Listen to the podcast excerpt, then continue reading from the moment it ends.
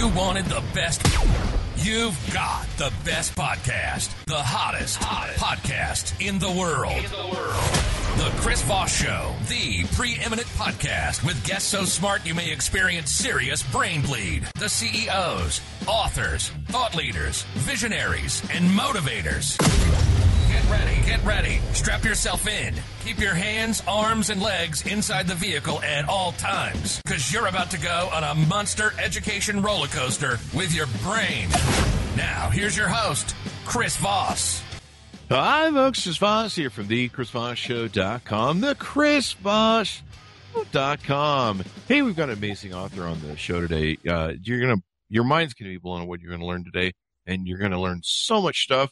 You know, you're gonna be more sexy to uh, all the people in your life. They're just gonna be like, you have this glow of intelligence and sexiness that just emu- emulates off you. Is emulate the right word? I don't even know what I'm talking about. We improv the ramble every time, folks. You have been here for the last 13 years. That's what we do.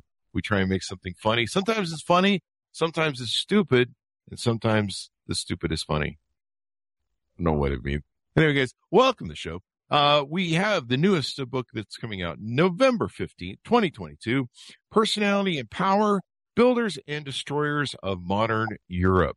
Uh, we're going to be talking about this amazing book today. History.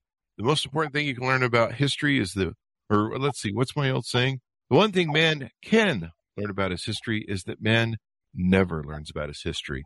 Thereby, we just keep repeating it. So you want to learn history so that you don't keep repeating it, people. Let's try and do that one of these decades, centuries, years. Uh, the folly of man, if you will.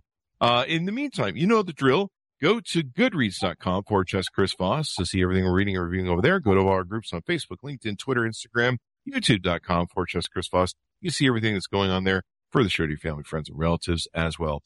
Ian Kershaw is on the show with us today. He is the leading disciple of German historian Martin Broszat. And until his retirement, he was a professor at the University of Sheffield. He's also sir. He's been knighted by the Queen. So, uh, we want to pay him some, oh, uh, uh, uh, some, uh, ultra respect just in case, I don't know, uh, Britain decides to invade us. Uh, we don't want that happening. Uh, Kershaw was named, uh, or was called, uh, or Kershaw has called Broszat an inspirational mentor who did much to shape his understanding of Nazi Germany. He served as a historical advisor on numerous BBC documentaries, notably The Nazis, A Warning from History, and War of the Century. He taught a module titled Hit Germans Against Hitler. Uh, he was born in 1943. He's an English historian whose work has chiefly been focused on social history of the 20th century Germany. He's regarded as many of one of the world's leading experts on Adolf Hitler and Nazi Germany and is particularly noted for his biographies of Hitler. Welcome to the show, Ian. How are you? Thank you. It's a great pleasure to be with you. Yes, I'm very well. Thank you. There you, there you go. It's wonderful to have you. And hey, uh, America, we just voted over here and uh, we took a step away from fascism. Are you proud of us? I thought it was a good result. Yes, I don't like to comment too much on the internal politics of another country, but we are very quietly pleased with what happened last night. Yeah. Yeah. I, all my friends have been writing me around the world going, what the hell's going on over there? What drugs are you on? And of course it's fentanyl. So there, there you go. Um, so Ian, uh, I, I, I, understand you don't have some, uh, placards on the internet, but, uh, let's plug your book. Where can we find your book? Um, well, I imagine it's available on Amazon or wherever. Um, mm. Should be in all good bookshops soon, I suppose. Usual, usual. There you go. You sound like you're not really sure. You don't trust those book publishers to put it on Amazon. Maybe you don't care. Well, I just leave it to them. Yes, they want. You're like, I got paid. If they want to sell it on Amazon, go ahead. Anyway, we're just being funny here. So, Ian, what motivated you want to write this book? You've written a lot of books. How many books have you written, and what motivated you to write this book? Uh, how many books? 15 or 16. There you go. But um, anyway, what I, why I decided to write this book was that I'd, I'd written two two um, lengthy books in the preceding few years on the history of Europe in the 20th century, and all the people who figure in the characters who figure in this book were, of course, in those two volumes. But those are sort of panoramic histories of of Europe, and I didn't have that much time to deal with individuals um, in sufficient depth. I decided in the end that I'd write a book which looked to the 20th century through the impact of these individuals. And I chose 12 European individuals uh, to focus upon. And uh, the book arose from that background, really. Nice. And uh, so, what can we learn from history? What was what was the uh, what was the scope of the book? Uh, give us some uh, in-depth story. You cover Churchill. Uh, who are some of the other leaders that you cover in the book? Well, I, I take it really through the centuries. So start with Lenin, Lenin, mm-hmm. Lenin, Mussolini, Hitler, Stalin, Churchill, De Gaulle, and then on to the post-war era. Adenauer, the leader of West Germany in the immediate post-war era. Uh, Franco, the Spanish dictator. Hmm. Uh, Tito, the Yugoslavian leader. Margaret Thatcher, uh, the one woman in the in the book. Uh, uh, then uh, Gorbachev, and finally the German Chancellor of the 1980s and 90s, Helmut Kohl. Wow. Now, you, you, the title of the book is Personally and Power, Builders and Destroyers of Modern Europe. In the scope of that and the leaders that you profiled, were they, did you profile them as builders and destroyers? Or some of these folks were builders and some of these folks were destroyers? Well, some were obviously destroyers. Um, mm-hmm. think no further than Hitler in that regard. Mm-hmm. Um, some were builders, and you can speak of um, maybe the West German leader Adenauer in the same country, but the Adenauer then built West Germany from scratch, really, after 19, after 1945. Um, and, um, and some were builders and destroyers. So if you want, you can look at uh, Mikhail Gorbachev, the Soviet leader, the last Soviet mm-hmm. leader, who um, was a builder of Europe in certain ways, um, gave many millions of people in Central and Eastern Europe freedom and yet destroyed his own country. So a builder and a destroyer. So each of the three categories figures, I think, builders, destroyers, and both builders and destroyers. There you go. One thing I learned about leaders, whether it's a CEO, I, I, I learned about a lot about leadership and CEOs, um, and, and builders and destroyers. And, uh, one thing I learned is there were some leaders that they have a penchant being able to really uh, build, grow things and design things, but they also have a very destructive dark side. Steve Jobs had a dark side. Um, I imagine a lot of the people you uh, talked about in the book, uh, you know, there's the, there's kind of that light side where they're that great leader, great builder, but there's kind of a destruction that almost a destructive sort of uh, landscape or hurricane that rides behind them in the darkness of, of their personalities that almost sometimes seems to overtake them they seem to stay one step ahead of it, or sometimes it does overtake them. Is that a good analogy? Uh, yes, I think it is. Um, it, obviously, uh, in this book, I, I uh, go a lot into the preconditions of leadership, and crisis is a is a current that runs right through the book. So each of these leaders is a product of crisis, and crisis produces different sorts of leaders, and some of them have um, a dark side which is subordinate to a positive side, you might say someone like uh, Churchill, for instance, we could put it that way. Um, others uh, have obviously a prominent and totally um, comprehensive dark side, which is to their absolutely to the fore right from the beginning. But that's the way we see it uh, historically. At the time, of course, people with what you might call a dark side uh, themselves might be very appealing to large numbers of people, given the nature of the crisis that they're facing. And so what works in one society doesn't work in the other. But what you can say is that each of these individuals has particular leadership characteristics, which are not common to every individual. And those characteristics and instinct power, lust for power, um, determination, and so on, many other characteristics, which are often very negative ones, uh, can be very positive in a particular com- set of conditions for the audience that, that um, is uh, being appealed to. There you go. So did did you find that a lot of these personalities had consistent traits? Were they, um, well, you know, did some people really think maybe at the beginning of their run they were trying to do the right thing? Say maybe Stalin or someone. They they were like, you know, I'm trying to do the right thing, trying to build a better company, and then or better, you know, country, and then uh, and then you know the the whatever their narcissism overwhelms them or, or, they think they're doing good and they and they end up not even though uh, they think they're trying to do the right thing well someone like stalin or hitler um, they they um, they, of course, they had ideals for what the new society was they were attempting to build, but the negative side was always built into that as well. So right from the beginning, the uh, negativity, the, um, the, the exclusion of enemies of that state or enemies of that people was very prominent in their appeal. And it was a very successful part of their appeal, given the nature of the crisis that they faced at the time. People bought into that, the fact that they wanted to destroy as well as to build. Yeah, there's there's a real destruction quality, and it's really interesting how they st- they seem to stay ahead of it. Like Steve Jobs was was you know I, he, most people found out about his dark side after he passed, and and you know books are written about uh, what a jerk he was. Some people kind of knew it that worked with him as he was going, but uh, um, you know, th- th- there's this revereness that people have, uh, almost hero worship people have to some of these leaders, and they don't know the dark side. Like uh, an example might be might be Hitler, where uh, a lot of German people either turned a blind eye or didn't understand how how much uh, horror he was uh, committing. And uh, when they when we liberated Nazi Germany, you know, they made the uh, German people watch the videos of, of the Holocaust and the fallout from the from all the stuff they did, and you know made them uh, be educated on on what Hitler had done.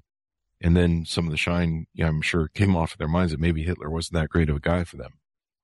Well, just a couple of um, a couple of uh, remarks um, about Hitler, which your comments have just uh, stirred in me. One is that um, in free elections, before he came to power, Hitler never won the majority support of the German people. So um, the, the most that he won was in 1932, where just over a third of the German people supported him. Mm. So once he got into power, then of course the scope was available for him to extend this hold on power by destroying his enemies, political enemies, first of all, first and foremost, um, and by by um, repression and by monopoly control of the media, he was able to create this image for himself that of the supreme leader of the of the almost deified image. Mm-hmm. And that the other dictators as well, that once they have power, they're able to have a monopoly control of the mass media to build up this glorious image of themselves, mm. which a completely fabricated image. Um, so uh, we have to bear that in mind. And then um, also the process which develops then, a radicalizing process that people in the, in the early 1930s in Germany were fully aware the Nazi Party was an anti-Semitic party, but mm. that didn't prevent them from voting for it because they saw the Jews as part of the crisis of the, of the part of the evil that they faced in their own society. Completely, complete lunacy, of course. It was not that mm. at all.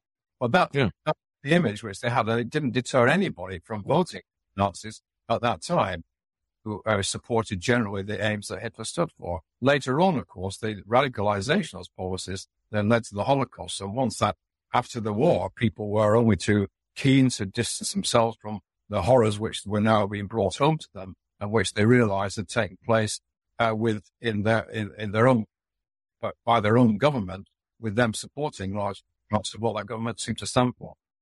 Yeah, you'd think that we would have learned over time that politicians, you know, going back eons of time, have always played that game with usually the immigrant. You know, they're like that new person over there who just showed up. Yeah, they're the person who's stealing from you. Meanwhile, they're, you know, they're picking the pockets of everybody who's looking over there, uh, and stealing from them. And we, we don't seem to learn this lesson. You know, the, the, the, the, the thing you're talking about where people create this false image and the glorious leadership and it becomes this cult of personality. It rings really true uh, what's going on here in America. Um, you write about, uh, you write about, uh, Mussolini. And one of the things that's been echoing through our brain over here in America mm-hmm. as doing this voting in 2022 is, um, are people willing to give up capitalism for the trains to run on time? Because that was the big thing about fascism. Well, fascism people are bad and there's some grift, but the trains run on time. The economy works. And that's, I think with Hitler, you know, they wanted the economy to work. They were in, they were in a bad economy, especially from the post-war, uh, World War One fallout. Uh, same with Mussolini.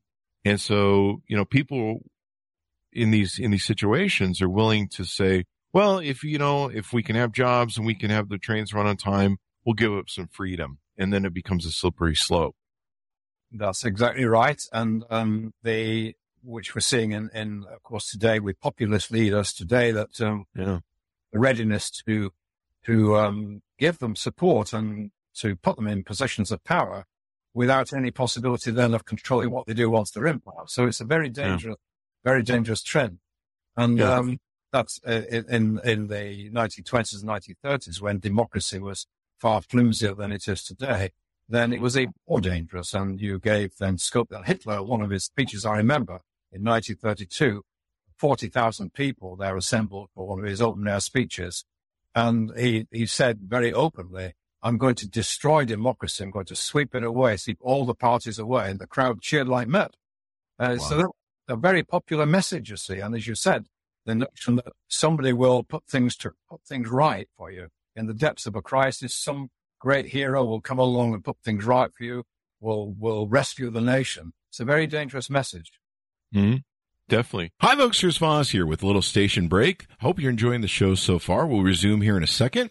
Uh, I'd like to invite you to come to my coaching, speaking, and training courses website. You can also see our new podcast over there at chrisvossleadershipinstitute.com. Over there, you can find all the different stuff that we do for speaking engagements if you'd like to hire me, uh, training courses that we offer, and coaching for leadership, management, entrepreneurism, uh, podcasting, corporate stuff. Uh, with over 35 years of experience in business and running companies as CEO, uh, I think I can offer a wonderful breadth of information and knowledge to you or anyone that you want to invite me to for your company.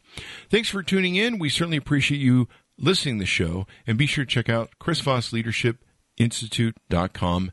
Now back to the show. Uh, would it was Pinochet a consideration for this book? It seems like he would be a good addition, but you know, you you you only have so much time to write and size. Would Pinochet have been a good uh, add to this book, or yes, it could have been, and and so so would other non-European leaders. I I Mhm.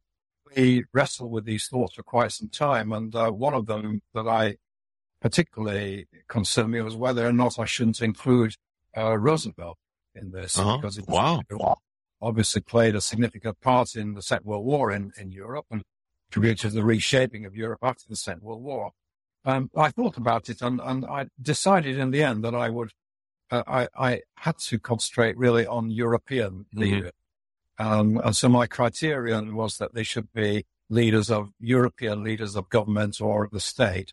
Mhm. And I just, well, if I then start including Pinochet or Roosevelt or anybody else for that matter, Mao Zedong and so on, the book would become, will become endless. It's beginning. I was going to say you can save this for book two and three, but no, that makes sense. Uh, I mean, Europe has been the central uh, format for a lot of this stuff in the shaping of the world, especially in the 20th century, and uh, uh, everything that's gone on uh, there.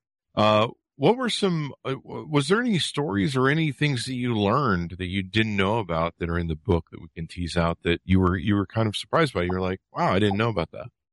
Well, um, I, I've worked on this stuff for a long time, so there was no sort of earth-shattering thing that I thought I've never occurred to me before.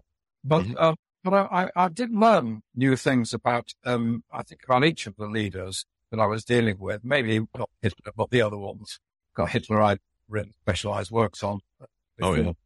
But on, on, on the others, I think I learned something new. But the one who who I think I learned most about was Tito, since um, apart from giving lectures in universities, so I'd never done anything on Tito before. And I Mhm. thought intriguing character who um, fought in in during World War II, fought in as a war leader uh, and also a civil war leader because he was up against enemies within within his own state, and then his his exploits as a war leader brought him to power in Yugoslavia. He almost single-handedly held that regime together for the next uh, 30 odd years.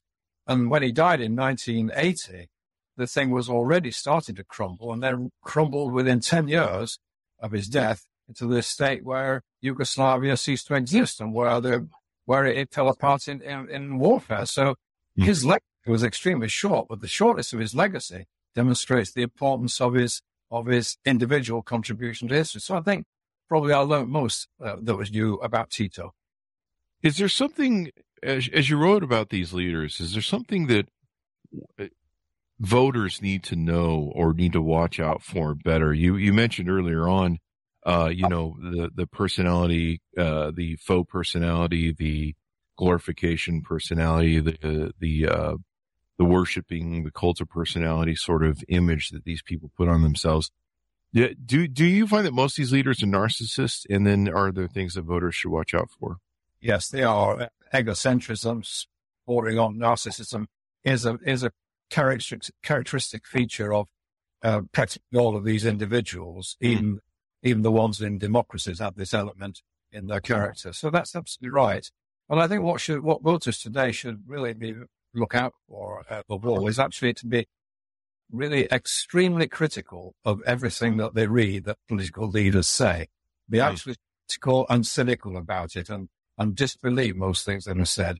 And um, especially now in the age of um, fake news and social media, I think it's more than ever important that people um, are critical about the stuff that they read and uh, what politicians say, especially if they're offering what seem to be um, panacea solutions for really complex problems that we all face in our societies.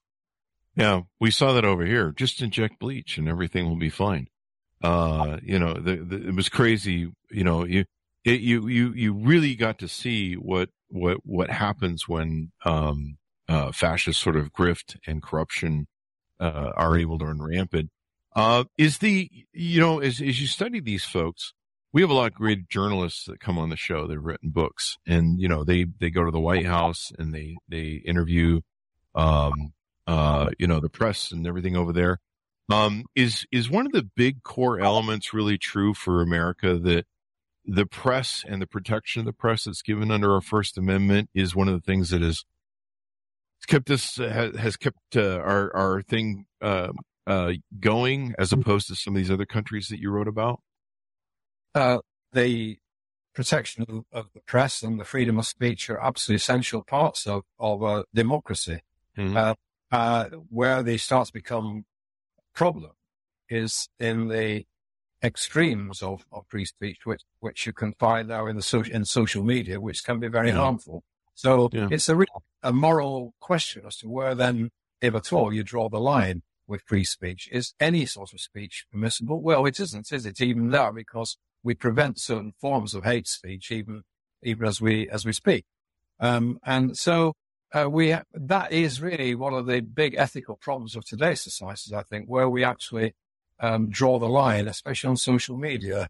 But it, but in essence, free speech, as you quite rightly say, is is pivotal to the um, to the sort of power that a modern democracy has, and has kept those modern democracies uh, in business. Whereas if you look at when a dictatorship comes to power, an authoritarian rule, the first thing they do is to block free speech and to prevent opponents of that regime from having their say. So free speech is absolutely essential as a basis of democracy.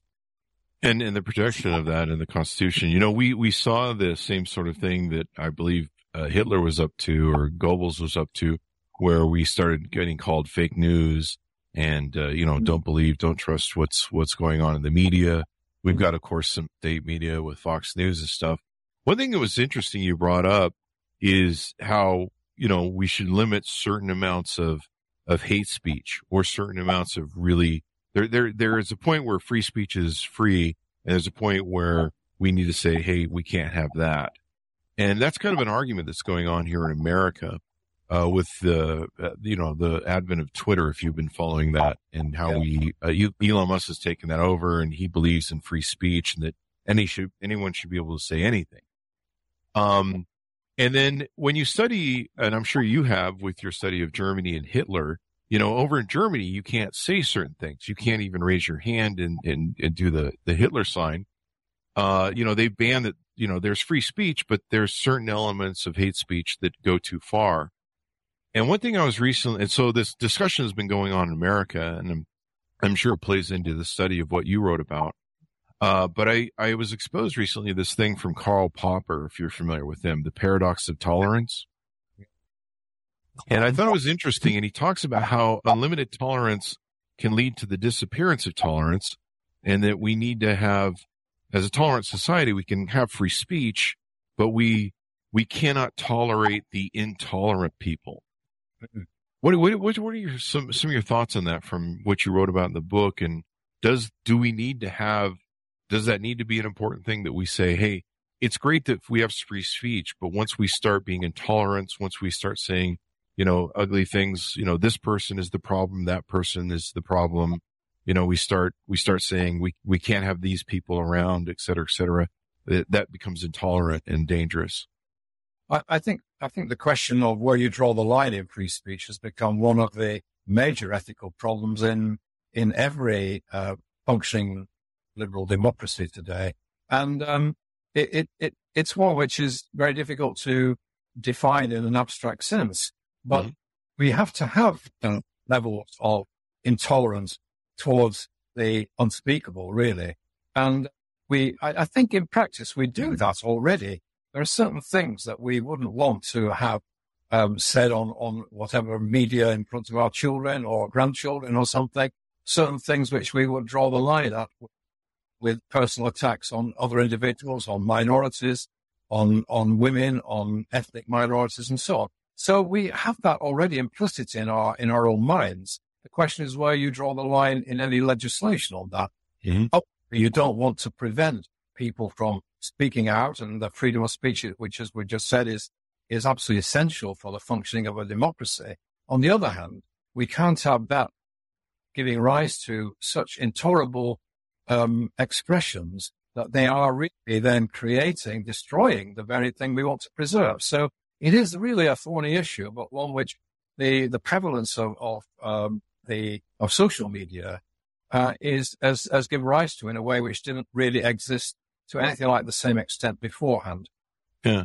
And we've learned that through, you know, what you've written about in the study of, of Europe, uh, Hitler, Mussolini, and other things that how dangerous this speech can be because it spreads and it infects. And, you know, we, we recently saw with Kanye West where he made some comments about Jewish people that were hate, hateful and anti-Semitic.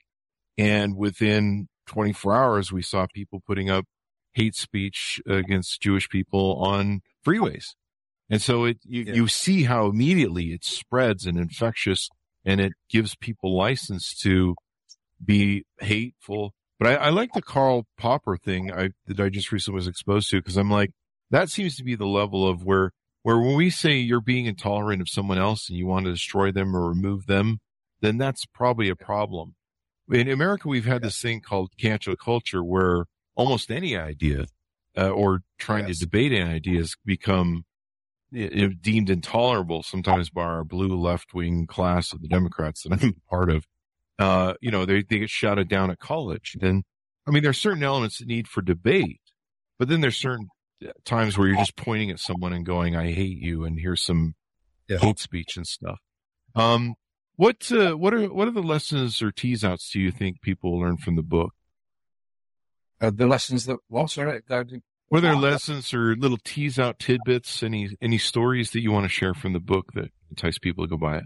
Well, I, I think you you've hit upon a number of a number of issues there, which which arise from working on the 20th century, which have a different salience in the 21st century. There was no there were no social media then, but they what they thank goodness. But the notion that what Goebbels would have made of social media, I've got no way would have been a, a help or in certain ways, a handicap in other ways, I suppose.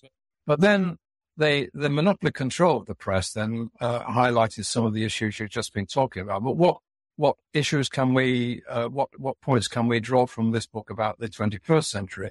Well, um, I, I, think I've already alluded to them. The need to be very careful and critical in uh, understanding, so in, in reading social media, using social media, both in terms of tolerance of speech, but also in terms of understanding the political messages which have been which have been uh, distributed through social media. And it was bad enough when you had a, a, a, a, normal print media that were telling lies and so on all the time. But now with social media, where, as you just said, an issue can be raised and then within within seconds or minutes at the latest, then they can be spreading like wildfire on social media, and it poses real problems for today's politicians and also, as you say, the the cancel culture, which has cropped the pond, as with us here in, in Britain too, mm. um, is really a, a, very dangerous notion there that, um, that you, you have difficulties in expressing views which, uh, which are um, rejected by some people, and therefore they want to stop you saying, expressing those views at all. On the other hand, there have to be certain things where you, again, you have to draw the line. We're back to the issue of free speech and what it means. Mm-hmm. And then you have politicians that use that as a weapon. They weaponize it and spread the lies around the world. Um, and there you go. Mark Twain, the famous quote, a lie can travel around the world and back again while the truth is lacing up its boots. Um, I think there's another version of that attributed to Churchill, but, uh, but it is Mark Twain. Uh, Winston Churchill, like it's halfway around the world before the truth has a chance to get its pants on, is attributed to Churchill. Um, but uh, yeah, it's it's amazing how well how fast hate can spread on these social media forums. How fast lies can spread. You know, we've seen we've seen we've even seen gunmen that have gone and shot up places in terrorist activities and broadcast on social media. And there's by the time the the social media companies can, you know, stop it, squelch it, censor it so that that that sort of ugliness isn't shared it's too late. It's already it's already gone around the world a million times. Everyone's seen it and been exposed to it. And i think i think your point is really important. We have to be each of us the best arbitrators of history and what's come before us and understand what what what what the angles are i mean i, I grew up in religion so to me when you come at me with anything i go what's your angle what are you, what are you, what are you selling? What are you, what's your motivation? What are we, what are we, what are we up to here? That's kind of how my whole build is with my brain. But most people don't have that. They, they seem to be more just open vessels of whatever politicians want to dump it in their brain. They go, okay. Well, people generally speaking want to have their, their own daily problems solved, don't they? And if, mm. if the problems are severe and, um, it seems as if our democratic society is not providing answers for those those um, daily problems that they face, then they will look for someone or something which does offer the the seeming solution. And mm-hmm. often solutions are very simplistic ones which don't um, don't last the test of will then fade as soon as uh, as soon as they, they, they come up against reality. But they are they are they attract large swathes of support, as you've just been saying, through social media now in particular. But as you see from these uh, historical examples that we've been talking about, really, in the case of of, um, of the rise to power of the Nazi Party in Germany, then even without social media, there was the possibility then of attracting large numbers of people by hate speech, by political hate speech, because the problems that people faced in their daily lives were acute. And they wanted a solution. They were prepared then to trust that solution to Hitler with hmm. devastating catastrophic effect. One of the most extraordinary things about Hitler was that a lot of the Nazi people knew what was going on. And one of the historians that we had come on, you, you probably have covered it. The German people would have the ash fall into their cities from the, um, from, from the, uh, uh, Holocaust ovens. And they knew what was going on. They knew that was ash of, of Jews. And they would, they would keep the children home for the day. They would sweep it up. And, and the, that, that, that's just one thing that's always stuck with me when I heard about that. I was like, my God, the inhumanity and, and the horror of, of that. And I can't remember they would call it a certain, there was a term they had for it when the ash would fall. But, but, the, sorry, the, just a little bit careful about that though, because, um, the concentration camps were set up in Germany. They were meant to be known about. They were to um, to uh, incarcerate enemies of the state and so within Germany. The death camps uh, were placed out in um, in mainly in Poland. Oh. And, and so it, when uh, Germany had conquered parts of Poland, of course, uh, the uh, parts that were taken over by the Soviet Union. So um, they there were places there, um, such as the the, the town that comes to Auschwitz, where they were, they could not have been but aware of, of the numbers of prisoners that were going to Auschwitz. But Auschwitz was a long way from somewhere like Cologne, for example. So, um, somebody from Cologne said they had no idea that, that what was going on in Auschwitz. They might have been telling the truth. They might not. It's difficult to know, of course, because after the war, people told a very uh, apologetic stories about what was going on.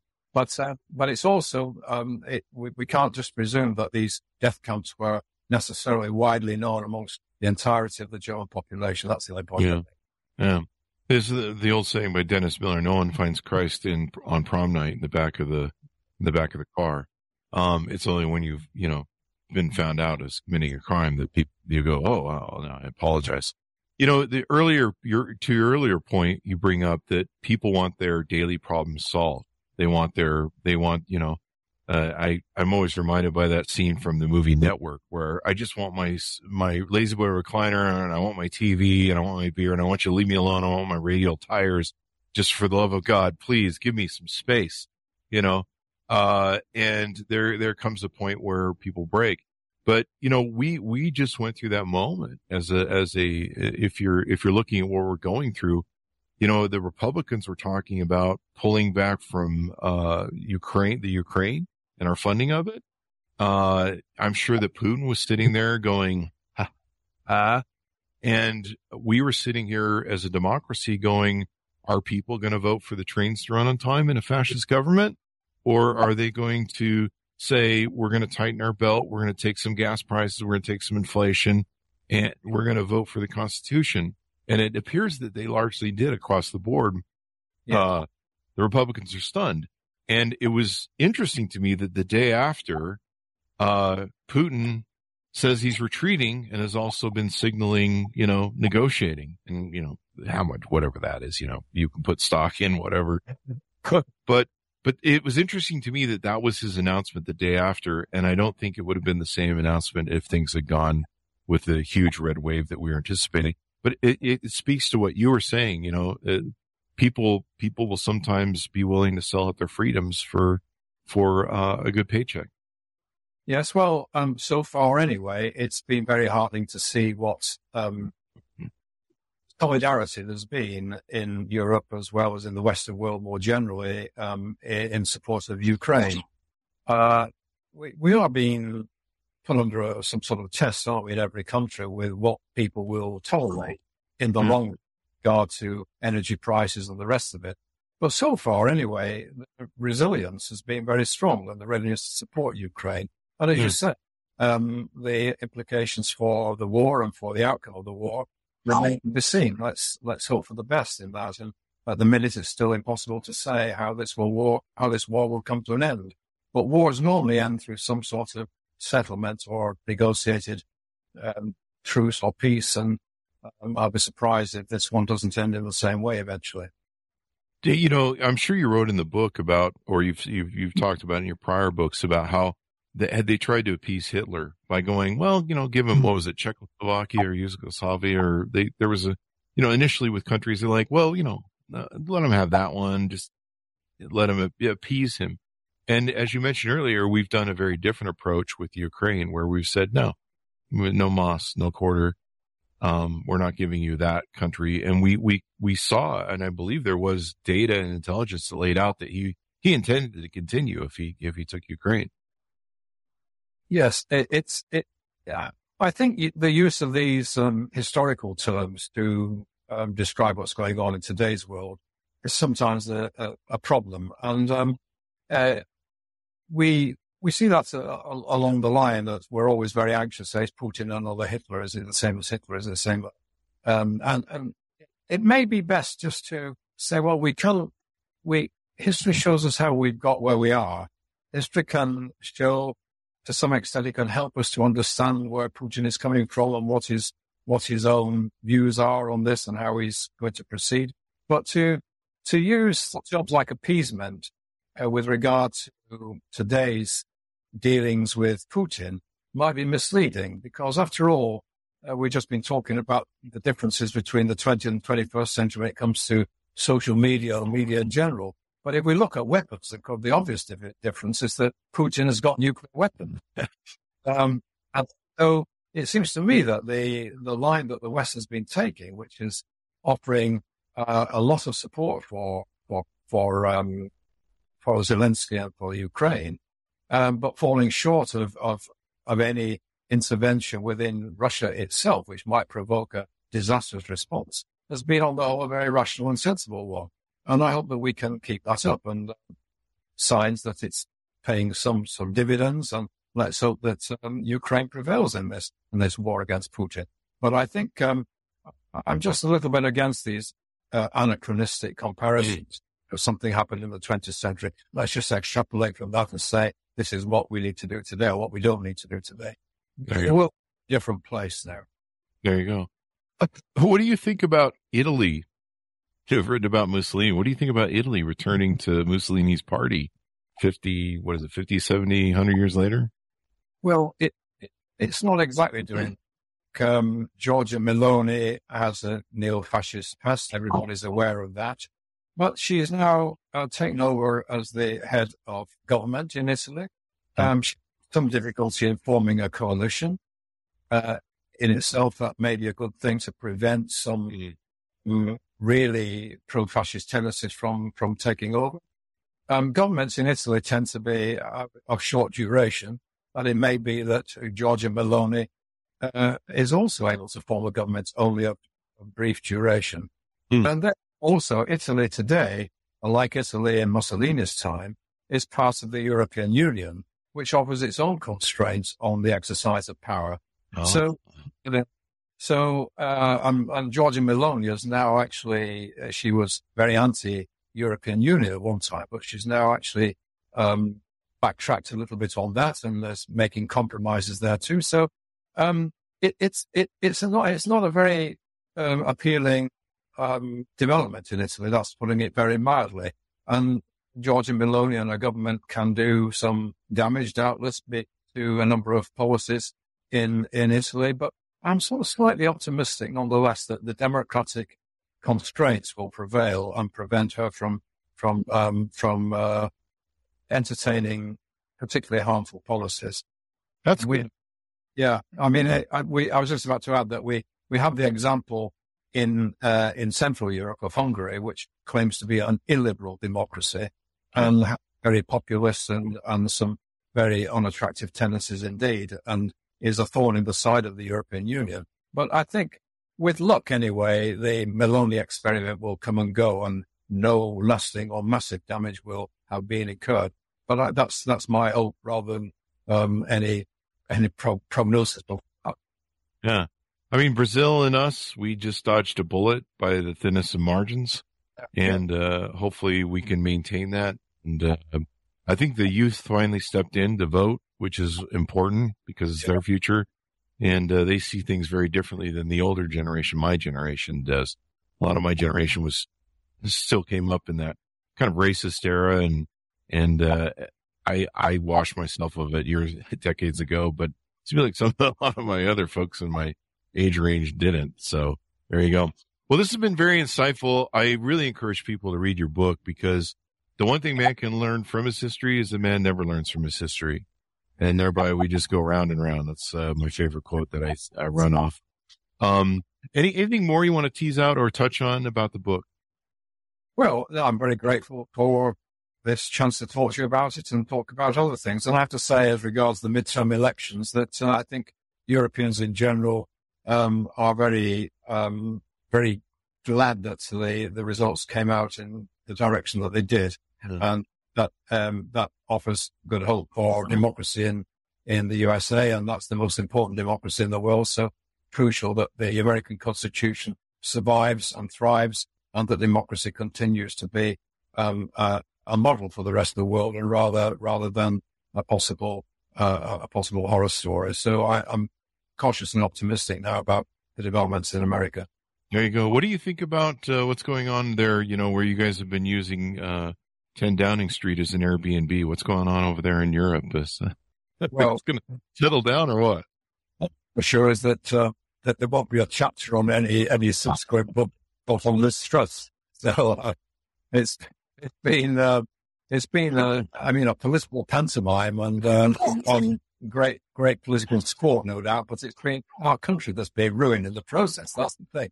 Um, um, we, we need we need some stability. We need some sensible grown up politicians to do some uh, grown up things. I think and get away from all this nonsense. there you go. There you go. Maybe maybe that Brexit thing was a bad idea at this point. Maybe that's a maybe that's the call.